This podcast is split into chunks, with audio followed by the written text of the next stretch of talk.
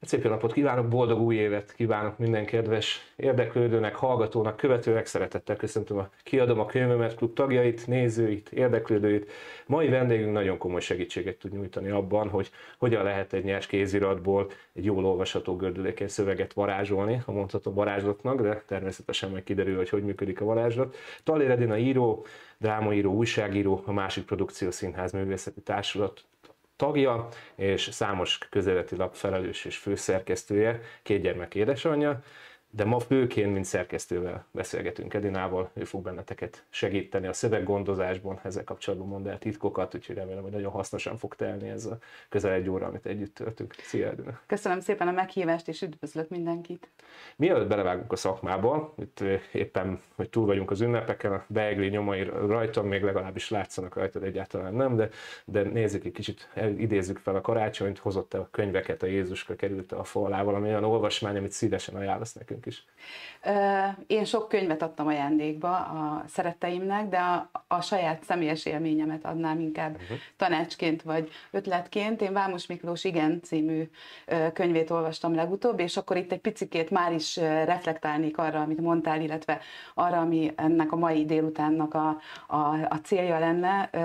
Ez, ez pedig az, hogy hogyan ír, írhatunk jól, meg jobban. Mit, miből lehet tanulni. Most az alapvető attitűd, azt gondolom egy írónak, meg egy gondolkodó embernek is alapból, hogy folytonos tanulás a tevékenység. Tehát például az írásnak ez a leg, leg, legfontosabb pozitívuma, hogy ne, nem vagy kész, sosem. Sosem? Sosem. Soha nem Legalábbis remélem. Író, hogy, hogy én most már megjöttem? Remél, remélem, hogy így van. Én a magam részéről nem vagyok még kész, és mindig rá tudok csodálkozni dolgokra, és mindig találok valami újat.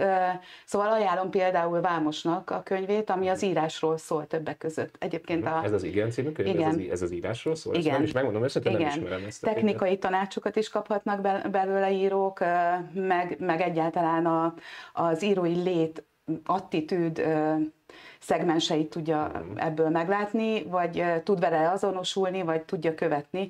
Nekem nagy élmény volt, mert nagyon, nagyon sok mindenben egyetértettem, mondjuk uh-huh. a mhm. munkafolyamat kapcsán, amit Vámos írt. Mással megvitatkoznék, sajnos nem, nincs most lehetőségem vele személyesen vitatkozni, de minden esetre egy nagyon, nagyon fontos olvasvány volt nekem itt a téli időszakban. Na hát akkor ajánljuk Vámos Miklós Igen című könyvét azoknak az íróknak, akik, akik jelen vannak, folyton fejlődni szeretnének, hiszen ez az írói lét akkor egy ilyen folyamatos jelenlét, Igen. egy gondolkodás, egy szemlélet. Na de erről még egy kicsit később. Tavaly jelent meg tőled a Lánya Város felett című könyv. Mikor mert ugye a könyvépítő podcastben mi már találkoztunk, igen, legalábbis hangban, és akkor még pont a, regény előtt voltál, most már megjelent és olvasható, és ezzel kérdezem, hogy mi az, amin most dolgozol, regény, dráma, vagy éppen alkotói szabadság, mi történik veled, mint íróval? Dráma és regény sorrendben.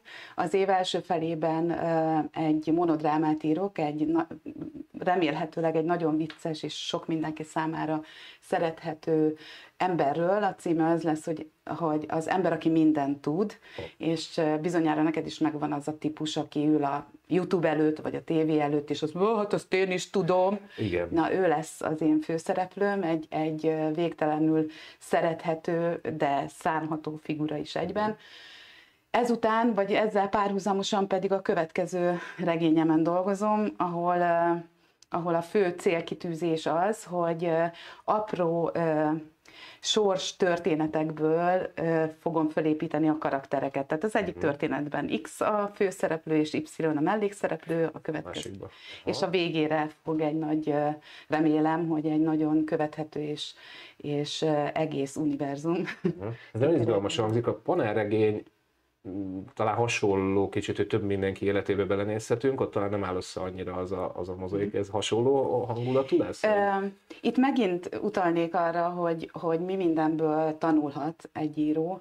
Én azt gondolom, hogy ez egy nagyon fontos út, hogyha alkotóként mindig adsz magadnak egy feladatot. Nem baj, ha ezt más nem tudja, de hogy legyen egy olyan feladat, amit még nem ugrottál meg. És a következő könyvedben, munkádban ezt, ezt a feladatot, ezt a játékot akarod realizálni. Nekem a panelregénynél, a Lehetek én isnél az volt a titkos játékom, hogy hogyan lehetne dialógusok helyett ilyen drámai jeleneteket, tulajdonképpen dramatizált párbeszédeket építeni. Ezzel van megoldva abban a regényben a, a dialógus. Most viszont abból kiindulva egyébként igazad van, az a regény sok minden munkámnak a, a vázlata, ha lehet így mondani, de az, hogy vázlat, az nem a minőségét jelzi, hanem inkább a technikáját.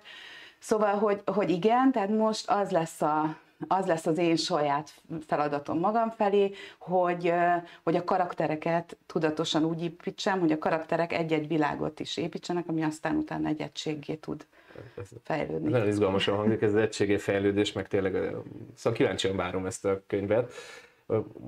Térjünk rá a szerkesztői létre. Hogyan lesz egy íróból szerkesztő? Tehát ahhoz nem is tudom, hogy jó, hogy egy bátorság kell, nem? Vagy egy olyan, hogy olyan nagyon erős magabiztosság, hogy az ember azt mondja, hogy én írok, már ahhoz is, de hogy ahhoz meg különösen erős magabiztosság kell, hogy azt mondjam, hogy én mások írásait teszem rendbe, vagy javítom ki, vagy adok tanácsot ezzel kapcsolatban. Tehát ez, ez hogy, hogyan működik ez a folyamat, hogyan jön el a pillanat, hogy azt mondom, hogy én szerkesztő vagyok. Tökéletesen igazad van, rettenetes bátorság kell hozzá, és, és rettenetes félelem van az emberben mindig. Tehát a mai napig is az egyik legfontosabb feladat az, hogy, hogy elég magabiztosan, ám de elég alázattal tudjam kezelni ezeket a, ezeket a szövegeket. A magam részéről ezekre a kérdésekre mindig olyan nehéz válaszolni, hogy hogyan lesz az emberből író, meg hogyan lesz az emberből szerkesztő. Számtalan más-más válaszom van erre. Technikailag úgy történt, talán ez a legfontosabb, hogy hogy azt hiszem a négy vagy öt könyvemen voltam túl, amikor már nekünk volt egy, egy kis műhelyünk, egy, majd erről is fogok beszélni, mennyire fontosak ezek a írói műhelyek, ahol, ahol egy-egy mm, alkotótársamnak, vagy, vagy barátomnak a könyvét megbeszéltük oda-vissza, tehát én magam sem adok ki úgy könyvet, hogy, hogy néhány általam szakmailag nagyra becsült embernek nem mutatnám meg és, és volt egy ilyen kis útkeresés éppen abban a korban bennem, hogy mi az, ami érdekelne a pályámon, és jelentkeztem, egyszerűen fogtam magam, és jelentkeztem hat kiadóhoz, hogy szeretné, hogy ez vagyok én, ezek a könyveim, ezek a munkáim, és hogy szeretnék szerkesztőként dolgozni. Ebből a hatból négy visszareagált, és mind a négynél próbamunkám volt és egy kivételével, tehát három helyre megfeleltem, és elkezdtem, elkezdtem mind a három kiadónak dolgozni, és így, így, így indult. A lehető legjobb döntés volt tőlem, mert hogy minden szövegből lehet tanulni, Úgyhogy ez még egy, ez még egy plusz, még egy plusz arra, amit, amit mindenkinek ajánlani tudok, hogy, hogy nincs rossz szöveg szerintem, csak még nincs kész, nincs Aha. eléggé megmunkálva. Úgyhogy így lett belőlem szerkesztő, de közben pedig, hogyha az ember így visszafejti az életét, akkor rájön, hogy valahol, tehát mindegyikhez van egy ilyen emberi jelenlét, és minden szakmához. És akkor én úgy gondolom, hogy az én emberi jelenlétem így a világban, az egy ilyen segítő jelenlét. Tehát sokkal inkább vagyok támogatóalkat, mint mondjuk úgynevezett sztáralkat. Tehát nem érzem jól azokban a szituációkban, amikor nem tudom, fotósorozatot készítenek rólam, és nagyon jól érzem magam abban a szituációban, amikor mondjuk egy irodalmi lap, vagy egy kulturális lap címlap fotózásán én lehetek az, aki a, a művésznek a, a, az arcát egy kicsit előtérbe tudja helyezni. Értem, értem, értem, értem. Jó, akkor forduljunk rá arra, hogy mit is csinál pontosan egy szerkesztő? Tehát ezért lehet, hogy vannak olyan nézőink, hallgatóink, akiknek ez nem teljesen világos. Stilisztikailag, mondattanilag rakod rendben, amit kapsz kéziratokat, vagy, vagy éppen a cselekmény szövésbe és a cselekmény tervezésbe belépsz, karakterekkel kapcsolatban mondasz véleményt. Tehát ez mi a szerkesztő munkája pontosan? Ez tulajdonképpen mind lehet a szerkesztő munkája. Az alapvető az, amit, amit elvárhatunk egy szerkesztőtől, az a stilisztikai, dramaturgiai, tartalmi hibák, hiányosságok, vagy éppen erősségek feltérképezése, a, az át, átlagos helyesírási hibák kiavítása, az is beletartozik? Tehát a korrektúra Nem, nem is tudsz másképp. Szinten? A korrektúra nem, nem szabad, ezt mindig hangsúlyozom, akár színházról van szó, akár irodalomról, hogy vannak szakmák, amik csak látszólag kerülhetők ki. Mhm. Bár úgy gondolom, hogy elég jó a helyesírásom, de mondjuk amikor visszakapom a saját kéziratomat egy tökéletes korrektor után, akkor tele van pirossal. Tehát az egy szakma. Viszont ahhoz, hogy szerkesztőként tudjam olvasni, ahhoz ahhoz bizonyos dolgokat rendbe kell tennem. Más kérdés viszont, hogy egy bizonyos szint alatt ö, vissza kell küldeni a kéziratokat. Tehát egy, egy szöveg, egy, egy könyv, egy regény, az nem egy, bár nem egy üzenet, nem egy messenger üzenet, hanem ez egy, az egy konkrét szabályok szerint megalkotott szövegfolyam. Tehát a magyar helyesírás szabályait, aki alapvetően nem tartja be, azt, azt én vissza szoktam küldeni, hogy tessék ezt akkor egy picit rendbe tenni. És nem lehet egy olyan, olyan lázasan dolgozó író, aki, aki, aki úgy odaönti, és egyébként jól működik, amit leír, de helyesírásilag, stilisztikailag kell ezen pofozni, tehát nem, egy nagyon precíz, pontos kéziratot kell szerkeszteni, vagy írnia egy írónak, vagy lehet azért ez egy olyan, olyan egy lendületből leír, de ott van benne a tehetség, és te megdolgozott. Lehet, sőt, én jobban szeretem a tehetséges rossz szövegeket, a még nem kész szövegeket, mint a, mint a, látszik, hogy pontosan tudja a, az író, hogy, hogy a patika mérlegen ezeket hogy kell összerakni, de nincs benne mozgási lehetőség, vagy azért, mert nincs elég alázat, vagy azért, mert túl nagy a, a meggyőződés, vagy kevés a bizalom felém, szóval de akkor is visszatérve arra, amit az előbb mondtam,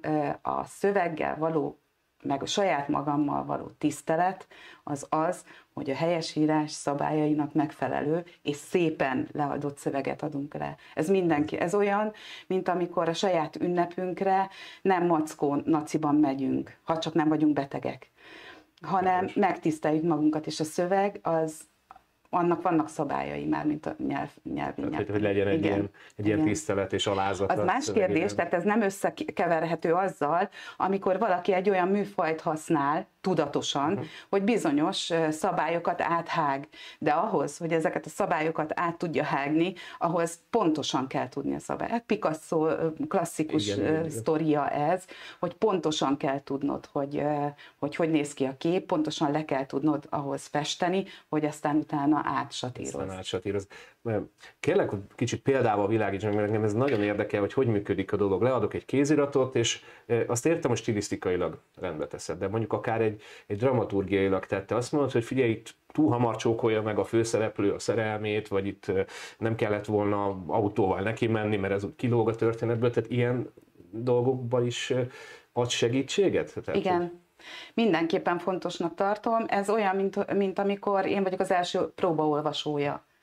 Tehát, hogyha, hogyha ugye egy, egy jó történetet nyelvileg és tartalmilag, és akkor még van még pár szegmens, ritmikailag is fölépítünk. Az egyik nem mehet a másik rovására. Tehát azért, mert valaki egy nyelvzseni, és akkor nyelvi játékokkal teszi tele a, a szövegét, az nem elég. Tehát emellé társulnia kell a történetnek is valamiféle logikai rendszerére. Nem feltétlenül lineáris ez a rendszer, tehát nem feltétlenül A-ból B-be egyenes történetet mond el valaki, tök mindegy, hogy milyen konstrukciót, de annak a konstrukciónak pontos szabályai kell, hogy legyenek. És hogyha egy csók nincs felépítve, egy csók jelenet nincs felépítve, vagy nem úgynevezett életszerű, ezt most nem úgy kell írni, hogy érteni, hogy reális, hanem, a, én értem, a, hanem azon, a, hogy értem, hogy... a könyv világában nem életszerű, akkor azt ugye szóvá kell tenni. De ettől sokkal triviálisabb dolgok vannak, amitől egy szerkesztő retteg.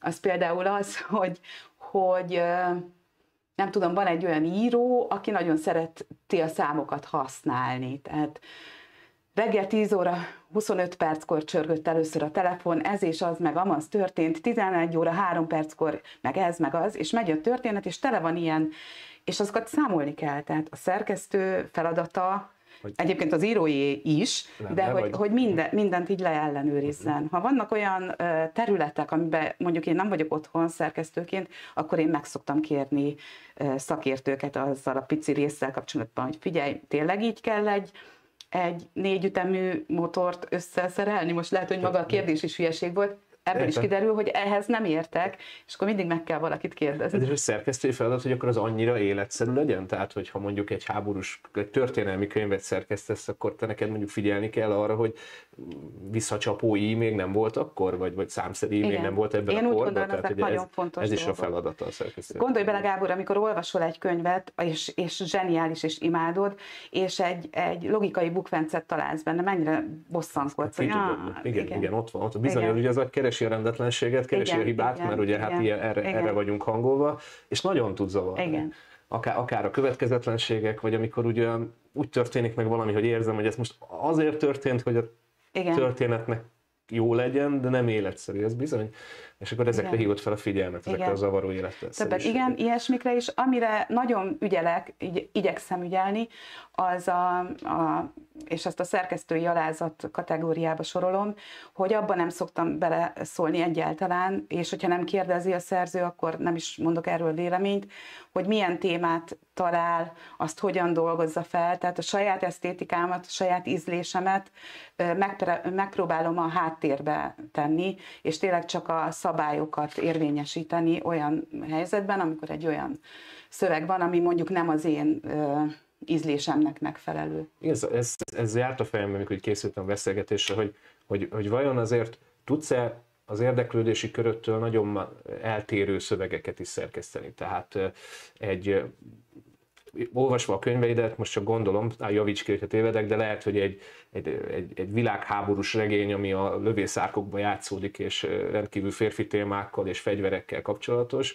azt is tudod ugyanúgy szerkeszteni, mint egy, egy egy nőknek szóló regényt, ami akár egy, egy szerelmes lány hétköznapjairól szól. Tehát, hogy azért itt egész más a műfaj, tehát ezek a zsánerek, műfajok, ezek kellenek, hogy otthon legyen? Bizonyos zsánerekben segítséget kell kérnem, vagy tovább kell képeznem magam. Például a fantasy az ilyen, főleg a karakterépítős, világépítős uh-huh. dolgok. Ezeket én nem nem, nem figyeltem, nem volt az érdeklődési körömben, úgyhogy ez, és egyre divatosabb ez a, ez a zsáner, egyre több ilyen könyvet kaptam, segítséget kérek fiatal kollégáktól, tíz éves fiatal kollégáktól is, akár, Tényleg? Tehát, akik, akik ilyet, ilyet csinálnak, igen, igen, igen, igen, hogy figyelj, ez így oké, okay stb. De jó. Igen, de alapvetően nem, nem ilyen, tehát bármit elvállalok, amit nem, azt, azt inkább ilyen nyelvészeti szempontból, tehát hogyha, hogyha mondjuk egy ö, ö, 56 óta, vagy nem tudom, 70-es évek óta külföldön élő magyar ö, író, aki nem használja a magyar nyelvet, ö, ír egy ö, magyarul ugyan, de de nyelvtanilag nagyon, akkor ott, ott segítséget kérek, és szerintem ott kell is egy fordító segítségét használni. Tehát vannak bizonyos területek, amik, amikhez nem elég a szerkesztő, nem kell egy megint csak rokon szakma, mint a korrektor vagy a fordító. Értem, tehát mindig, mindig rájövünk, hogy azért mind, minden apróságban ott egy szakma, és tényleg hát nagyon összetett kérdés egy könyv megírása. Segítsünk a, a, a követőinknek abba, hogy hogyan kell elképzelni a, a közös munkát. Tehát te mikor csatlakozol? Akár az ötletnél, tehát én felhívhatlak azzal, hogy figyelj, van egy ötletem, és erről szólna, és körülbelül így képzelem el, vagy van, van, van mondjuk már egy ilyen cselekményvázlatom, azt is nézd meg, vagy komplet kész kéziratot kapsz, és akkor azt majd, majd vagy fejezetenként haladtok a szerzővel, tehát hogy működik ez a Mindegyikre van példa, amiket most elmondtál attól függ, hogy éppen melyik területen van, amikor magánemberként keresnek meg, van, amikor a kiadók által. Amikor a kiadók által keresnek meg, akkor mindig az éppen aktuális kiadó szabályai szerint kezdem és folytatom a munkát. Amikor, de vannak olyan kollégák, akik megkerestek egy szinopszissal, hogy egyáltalán ez használható-e, és akkor né- néhány tanácsot adtam, és aztán utána úgy maradtunk, munkakapcsolatban maradtunk, és együtt építettük a, a regényét, szóval mindenre van van lehetőség és, és van példa, de igazából klasszikusan a szerkesztő feladata az, amikor, kész, a, amikor az szerző úgy érzi, úgy gondolja, hogy itt a vége, az utolsó pontot letette, átnézte még egyszer helyesírásilag, külsőre, minden oké, okay, ez egy szép kézirat, ez vállalható, ez vagyok én, úgy, hogy elküldöm a kiadómnak. És onnantól kezdve kapja meg a szerkesztő a, a szöveget, és mint szöveget nézi. Én az első olvasást, tehát a felületes olvasást, amikor eldöntöm egyáltalán, hogy vállalom-e, jó lesz-e, stb., olyankor a szerző nemét, korát, semmit nem is akarok tudni. És csak itá, után, tehát csak maga a szöveg az, ami érdekes ebben, és csak utána utána kerülünk úgy nevezett személyes kapcsolatba, de, de én jobban szeretem, hogyha miután kész a, az első olvasat, az első szerkesztés, csak utána ismerjük meg egymást, csak utána tudom meg, hogy ki ő, mi ő, mert, mert ez az úgynevezett hideg szem, úgy gondolom. Nyilvánvalóan, amikor már sorozatról van szó, és egy, egy szerzővel már régebb óta együtt dolgozom, az egy másik nagyon-nagyon dinamikus, oda-vissza ható kapcsolat, de a legeleje az ilyen. Hát, hogy ne legyenek prekoncepciói? Tehát, mert... Így, így. És egyébként bár igyekszem, hogy ne legyenek soha, de... De nyilván ismered, a, vagyok. tehát hogyha nyilván. már úgy megismered a szerzőt, akkor persze. De egyébként csak így a játék kedvére azért gondolom nyilván visszakövetkeztetsz, elképzeled az írót, igen. beszoktak ezek jönni? Tehát, Nagyjából hogy, ilyen 95 százalékban, igen. Volt nagy mellélővés, csak hogy így amikor nagyon meglepődte, hogy úristen azt hittem, hogy ez egy 30 éves lány és egy 60 éves férfi írta ezt? Van nem, nem. Ilyen, ilyen nagy mellélővés Ilyen nem. nem. Meg nem is se, bár nyilván nem gender kiértése az írás, de de mondjuk a témaválasztásból úgy lehet következtetni. Persze, persze, tehát hogy gondoltam, hogy azért egy, egy éleszemű szerkesztőként azért ki tudja olvasni az ember és a jó hátterét, a korát, a, a nemét is Igen. akár persze, hogy és ez tényleg egy izgalmas játék Igen. lehet, hogy így nem tudni, hogy ki írja. Provokatív lesz a kérdés, de mennyire kell a szerkesztő?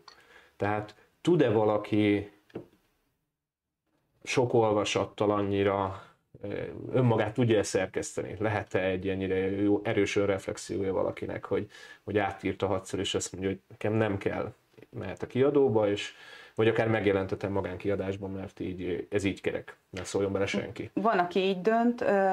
Én itt nem tudom megmondani az általános igazságot, csak amit én gondolok annak, szerzőként és szerkesztőként. Én szerzőként soha nem adnám ki a kezemből a szövegemet annélkül, hogy hogy egyrészt, amit már említettem, általán fontos szakmai tudással rendelkező kollégákat ne kérném ki, kollégáknak ne kérném ki a véleményét, és én úgy gondolom, hogy a szerkesztő kikerülhetetlen. Tehát minden olyan könyv, akármilyen zseniális is vagyok, minden olyan könyv, amit szerkesztő nem olvasott, az egyel kevesebb, mint hogyha olvasta volna. A legnagyobb zseniknél is ezt gondolom, és azt is gondolom, vagy azt remélem, hogy, hogy ebben egyet is értünk a legtöbb kollégával. Olyan van, tehát fenn van annak az esélye, hogy olyan van, hogy nem egyezik a, a szerkesztő és a, és a, a szerző véleménye, és hogyha ezek nem tudnak közelebb kerülni egymáshoz, akkor végérvényesen úgyis a szerző dönt, de azt tanácsolom mindenkinek, hogy nagyon-nagyon sok átgondolás, önvizsgálat és számtalan vélemény kikérése után döntsön, csak úgy, hogy nem hisz a szerkesztőjének. Főleg, hogyha hogyha utána nézed, hogy ki ez a szerkesztő, miket ír. Tehát, hogy ezt is ajánlom egyébként mindenkinek, ha teheti, és van választási lehetősége, akkor nézze meg, hogy ki, szerki, ki szerkeszti a szövegét. És hogyan keresek szerkesztőt akkor? Tehát, hogy honnan fogom tudni, hogy te vagy a jó szerkesztő nekem, vagy éppen egy másik szerkesztő? Tehát ez, ez hogyan kezdődik egy ilyen kapcsolatfelvétel? Adjuk ebbe tanácsot, kérlek, ha tudsz ebbe tanácsot adni. Mire figyeljen mondjuk egy író, amikor a szerkesztővel felveszi a kapcsolatot, hol vannak a fókuszpontok? Hogyan tudom azt előre kideríteni, hogy azért ő egy vélhetően hasznomra lévő jó szerkesztő? Hát legelőször is a munkáit nézzük meg, hogyha ír is, nem csak szerkeszt, hanem ír is, akkor olvasunk és ott van olyan, aki csak szerkeszt? Tehát, Persze, nagyon, és, nagyon sok tehát ez nem kell írónak hatalmas lenni ahhoz, tudású hogy... szerkesztő van, igen. Uh-huh. Ez egy másik skill, tehát hogy nem feltétlenül, mert ugye, ugye, azt gondolnám, hogy azért aki ír, az szerkeszt, de akkor Biztos vagyok benne, hogyha, hogyha írást választották volna, akkor íróként is nagyon izgalmas pályájuk lett volna, de ők azt választották, hogy, hogy, hogy a, a szöveget és a szerzőt szolgálják.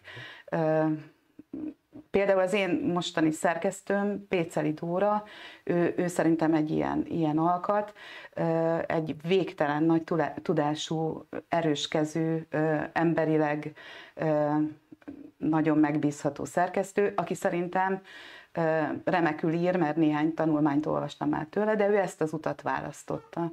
Szóval igen, van. Hát nyilván ő is kapcsolatban de... van az írással, meg remekül ír, tehát igen. nem arról van szó, hogy valaki géplakatos és szerkesztő, igen, igen. hanem nyilván a kenyere az írás, csak nem író, nem szép igen. író. Tehát, hogy De attól, hogy valaki géplakatos, még hatalmas elnézést, szerkesztő. Kiváló szerkesztő, igen, bocsánat, elnézést kérek a géplakatos szerkesztő kollégáktól. Igen. Nem akarok senkit ez ügyben e, így ilyen szempontból itt megkülönböztetni, de tehát, hogy nyilván azért az így, tehát kezdjük ott, hogy a szerkesztőt úgy keresek, hogy megnézem, hogy milyen hogyha ír, akkor, van az írással. Igen, így, így. így. Pontosan, korrektan fogalmaztad. Hogyha ír, akkor érdemes elolvasni tőle valamit, ha szerkeszt, akkor pedig olyan könyvet, amit, amit szerkesztett, és aztán felvenni vele a kapcsolatot más nem tudsz csinálni, illetve hogyha kiadón keresztül kapsz szerkesztőt, akkor, akkor a kiadódnak nézz utána. Tehát egy, egy hiteles kiadó hiteles emberekkel dolgozik, ez nyilvánvaló. Én óva inteném, de ez is, tehát nem tapasztalat, csak így, ahogy, hogyha én keresnék szerkesztőt, akkor nem biztos, hogy, hogy beütném a Google-ba, hogy, hogy szerkesztő a szövegemhez, és, és úgy nem tudom, így karakterenként százezer forintos. Nem, nem, az nem, nem, nem, nem ez lenne a szempont. Hanem, hanem, akkor, hogy hanem a munkája, mindenképpen a munkája. Mhm. Az is gyanús, hogyha már az árnál tartunk, tehát azt is ajánlom mindenkinek, hogy ha túl olcsó, ott is gyanakodjunk ugyanúgy, Igen, mint hogyha 100 ezer forint. Tehát az árérték arányra Igen. És egy kiadót hogyan tud azért egy könyvkiadásban nem annyira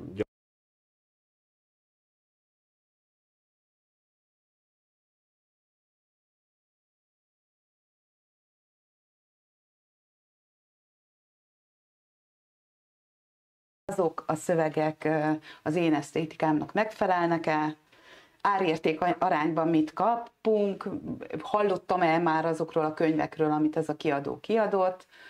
Esetleg egy-kettőt beszerzek, beleolvasok, igen, elolvasom, igen, és igen, akkor megnézem, és tartalmilag, stilisztikailag mit mutat, értem, értem, értem.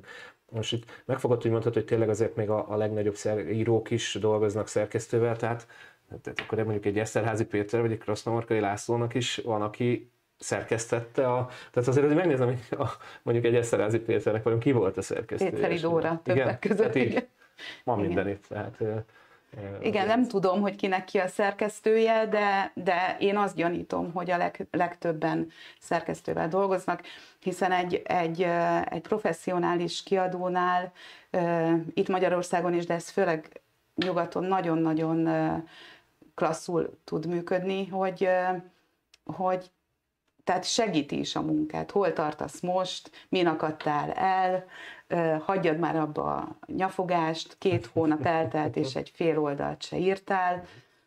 E, ez szerintem ez nagyszerű munka. Itt még Magyarországon nem, nem nagyon tartunk itt, vagy nem általános, de azért előfordul ilyen kolléga. Tehát akkor, akkor még nyugat Európában vagy nyugati társadalmakban akár a, egy, egyfajta kócsa szerkesztő? Tehát, hogy Sajnos tapasztalataim nincsenek ez ügyben, de hallottam kollégákat mesélni erről, hogy igen, Mondja, hogy ebben is És azért itthon is. Tehát ö, én a magam részéről ö, a következő időszakot egyébként, a, a következő öt évemet ö, többek között erre is akarom használni, hogy szerkesztőként egy kicsit e, erre a segítő, szerkesztő ö, vonalra jobban rá tudjak, még jobban rá tudjak állni.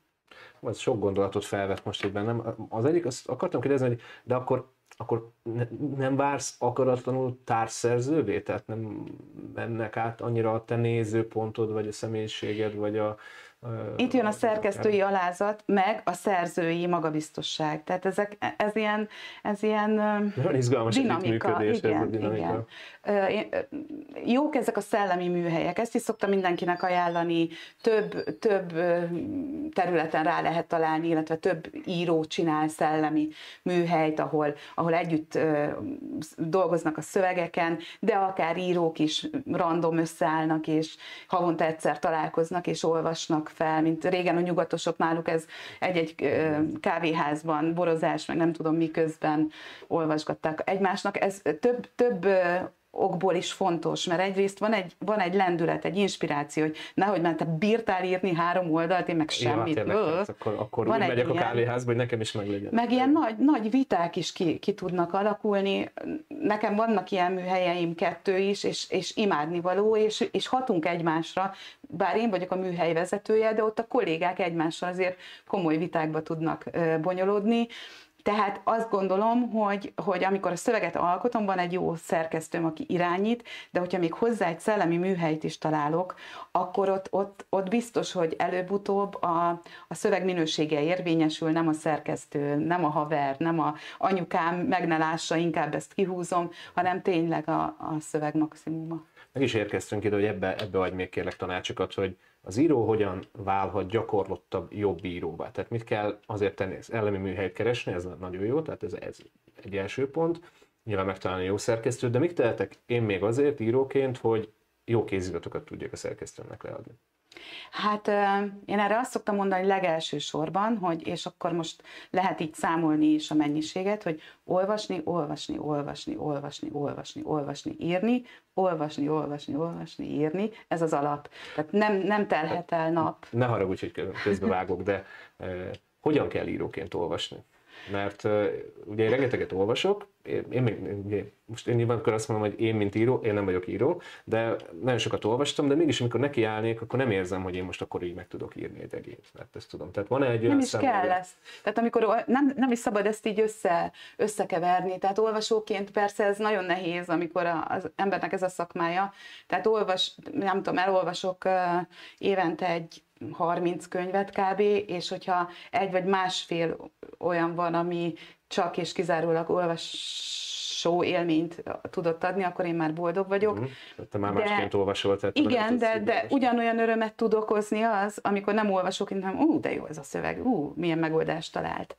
Tehát én a magam részéről ezt gyakorlatban úgy teszem, hogy mivel a munkámhoz ö, ö, kapcsolódik az olvasás, ezért ö, önmagam által választott könyv az ilyen évi három-négy, uh-huh, nem több. Persze, Viszont minden nap olvasok rövid szövegeket, novellákat mindenképpen, és azt mm, bárhol.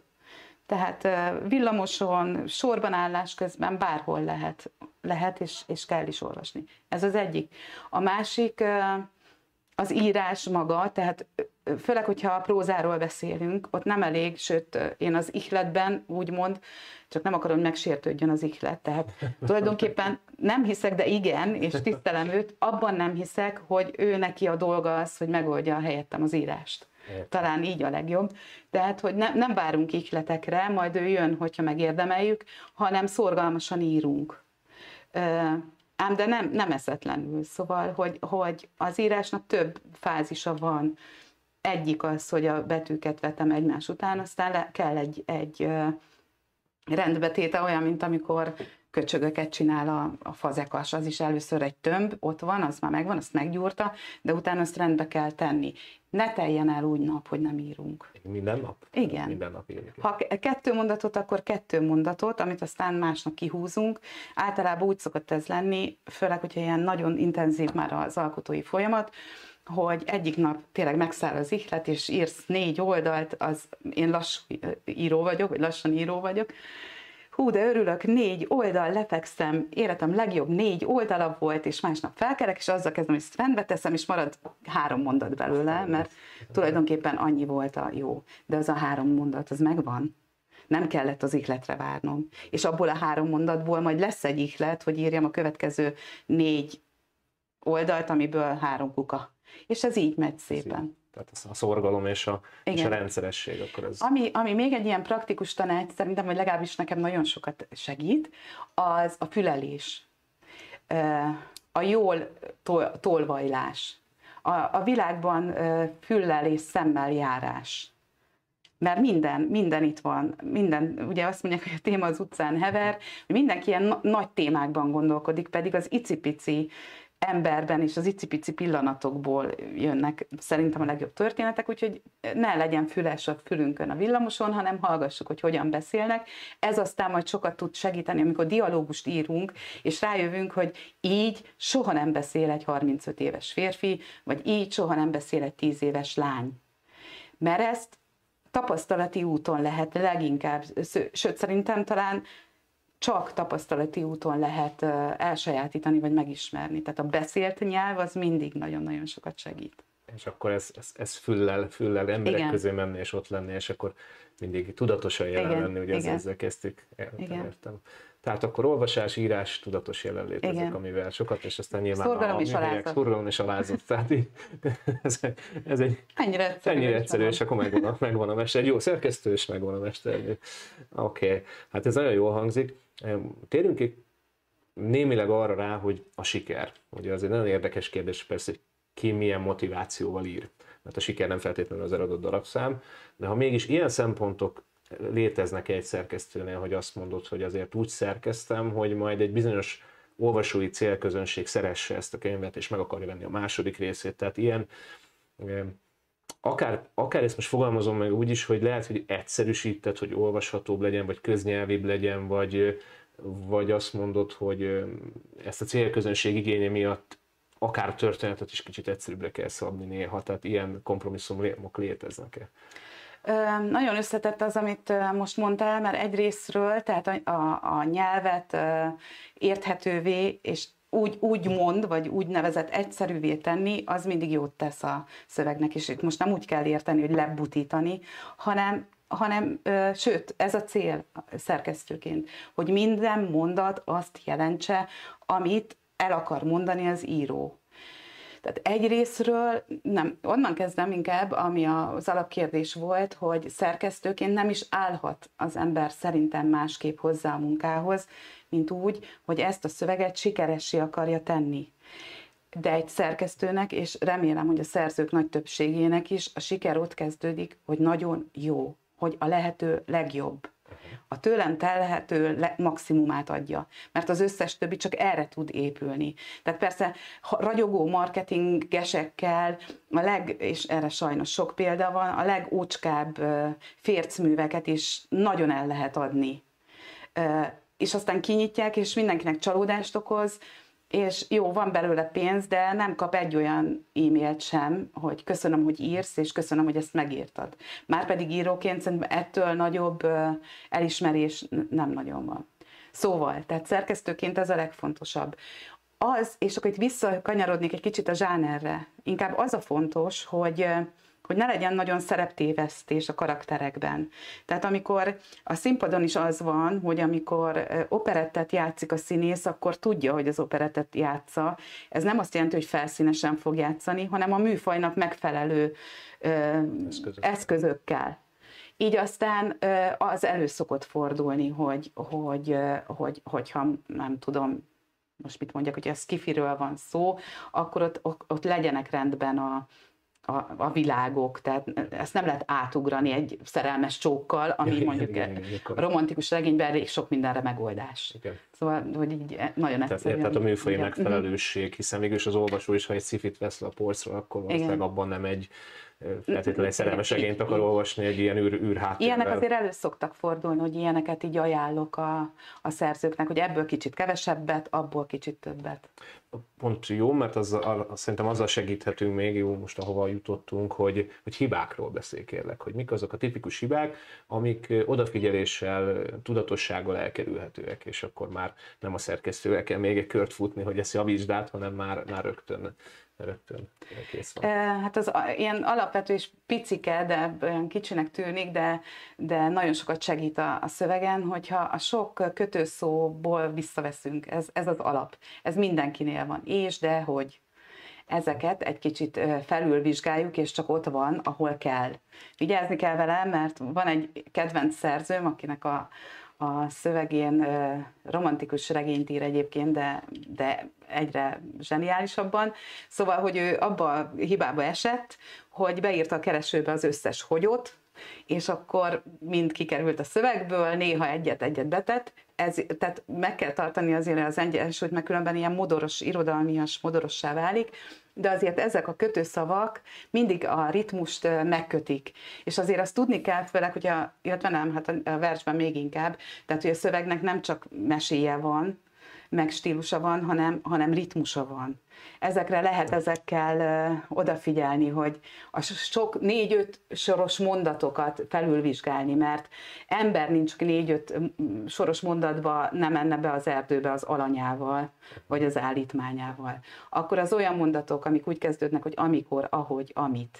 Itt is bemegyünk az erdőbe legtöbbször az alanyjal, tehát ezek ilyen nagyon pici dolgok, de amikor belépett a szobába, büdös árat, vagy büdöset érzett. Ez, ez a mondat helyesen úgy hangzik, hogy belépett a szobába, és büdös volt. Akár az amikor. Tehát Igen. Ilyesmi, akkor a dialógusok az, az nagyon, nagyon nehezen megy. Ez Szerintem ezért, amit az előbb mondtam, hogy élesebb füllel kell figyelni egyrészt, hogy hogyan beszélünk, másrészt ugye két, két variáció van, vagy az, hogy mindent el akar mondani a dialógusban, tehát szia, mondta Gábor, szia, válaszolta Edina. Hogy vagy, kérdezte Gábor. Jól vagyok, köszönöm, válaszolta Edina. Uh-huh. Tehát e, ez a dialógusnak az a része, ami nem kell, okay. hanem például, akkor, de a dialógussal amúgy is nagyon, mindenkinek hát nagyon sok baja van. Nehéz, nagyon nehéz az elég. Sőt, ilyen esztétikai kérdés is, hogy egyáltalán dialógust használni egy szövegben az emel -e rajta, vagy lefelé viszi, de most ilyen, ilyesmikben nem szeretnék belemenni, mert ez nem, nem a mai beszélgetésünk témája. Maradjunk annyiban, hogy mindenki ugye használna párbeszédeket, nevezzük inkább így. Azt javaslom, hogy döntse el a karakteréről, hogy hány éves, hol van, milyen a kulturális színvonala, stb. És ennek megfelelően hallgasson ilyen embereket.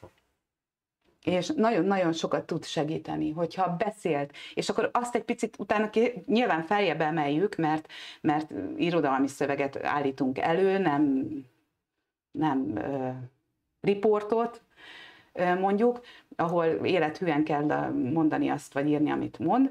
Tehát utána azt már feljebb lehet egy picit emelni, de mindenképpen a beszélt szöveghez legyen hasonló a dialógus. Ér filmekből is nézni, tehát azt mondtad, hogy jó, hogy menjen az emberek közé. Ha jó de, benne a dialógus, de hát ott is mm, jó, persze, tehát nyilván ki kell válogatni, hogy, hogy jó legyen, de igen. hogy ér azért sorozatokból, filmekből is el. Érdemes sokat olvasni ez ügyben is tehát az olvasás Aha. az továbbra sem kerülhető meg.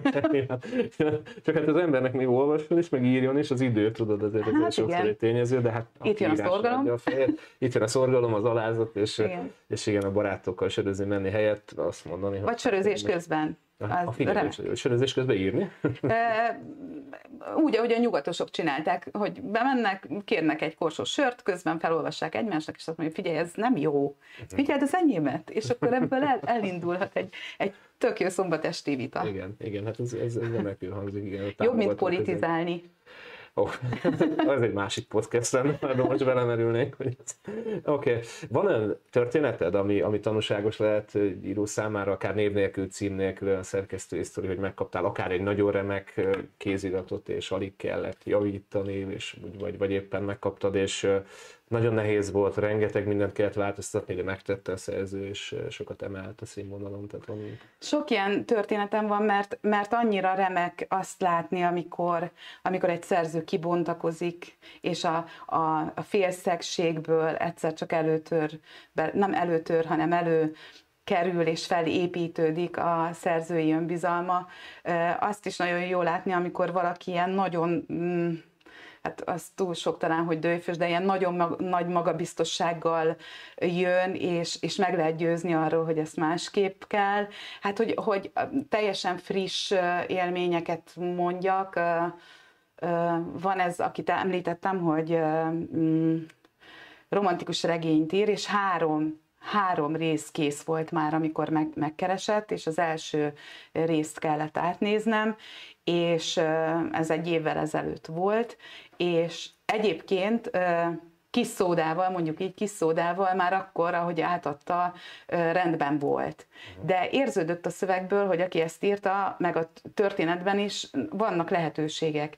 És ez a szerző, ez nem elégedett meg azzal, hogy én kijavítottam az amikor, ahogy, amit, hogy, hogy, hogy, hanem, hanem odafigyelt arra, hogy, hogy mit mondok, és, és mostanra az első regénye, vagy az első rész, az kezd felemelődni egy, egy romantikus regényből egy egész más zsánerben. Még nincs kész, de el, tehát benne látom a lehetőségét. Tehát megtaláltál egy olyan egy, másik réteget, egy tartalmat, igen, minőséget, egy amit, amit kibontottatok igen, közösen a szerzőben. Egy nagyon izgalmas, egzotikus női sorsot végig mm, ívelő, ilyen mágikus realizmusba hajló történet lesz ebből szerintem.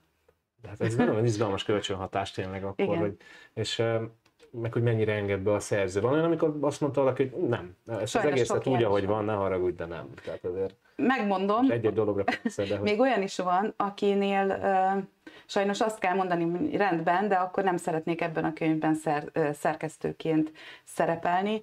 Uh, inkább nekem az fáj a legjobban, amikor van egy nagyon tehetséges szöveg, és egy tehetséges szerző, és nem hiszi el, mert hogy jó úgy is, ahogy megírta. És nem hiszi el nekem, hogy dolgozzon még rajta, mert ez sokkal több annál, mint ami most. Mert érzi, jól érzi egyébként, hogy ez működik, nyerő a téma, izé, nem tudom, sajtó érzékeny, erről fognak írni, és akkor abba hagyja egy olyan szinten, ami még nem szabadna, mert hogy sokkal fontosabb könyvet is tudna írni. Nekem ez a legrosszabb. Aha, ez a legrosszabb, amikor ott érzed benne a potenciált, igen, a tehetséget, igen. és nem, nem sikerül ki, kihúzni. Ez nagyon jó hangzik, nyilván ezt a felelősséget, meg ezt a, ezt a coachságot, ezt, ami mostani divatos szóval, ezt, ezt, ezt hordozva, amiről itt beszélgettünk, hogy így szeretnéd kihozni a legtöbbet a szövegből és a szerzőből. Ha valaki most a beszélgetésünk kapcsán azt mondta, hogy hát én talál, azt szeretném, hogy Talé Redina szerkessze a, a, az írásomat, akkor mit tegyen, hova forduljon, hogy, hogy te megtalálható? Hát leginkább uh, idéntől a Tarandusz kiadóhoz, mert uh, idén én is egy kicsit a prioritásaimat át, átrendeztem, és sokat szeretnék ezzel a kiadóval dolgozni együtt. Egyébként megtalálnak uh, a közösségi oldalakon is, tehát meg lehet engem másképp is keresni, de, de hogyha kiadót is keresnek, és engem is, akkor talán ez, ez lenne a leg, legegyenesebb ez, ez a legegyenesebb út. Köszönöm szépen! Köszönöm, hogy elfogadtad a meghívást, és remélem, hogy jövőre újra, akár egy új könyv után beszélgetünk szerkesztésről, írásról. Sok sikert kívánok neked! Köszönöm szépen! Kedves nézőink, köszönjük szépen, hogy velünk tartottatok. Eddig rengeteg olyan dolgot mondott ami, ami, ami én úgy gondolom, hogy hasznotokra válik. Természetesen jövünk még, lesznek még vendégeink folyamatosan, illetve kövessétek a kiadom a könyvem klubot, ahol nagyon sok oktatói anyagot találtok, hasonló anyagokat, beszélgetéseket, mindenféle témában, kezdve a marketingtől, akár a könyv szerkesztésig, akár a stilisztikák, akár a, akár a borító tervezés, tehát minden, ami egy könyvhez kell megtalálható, a kiadom a könyvemet klubban, kiadom a könyvemet.hu-n találtok meg bennünket. Köszönjük szépen, mindenkinek a legjobbakat kívánom erre az évre.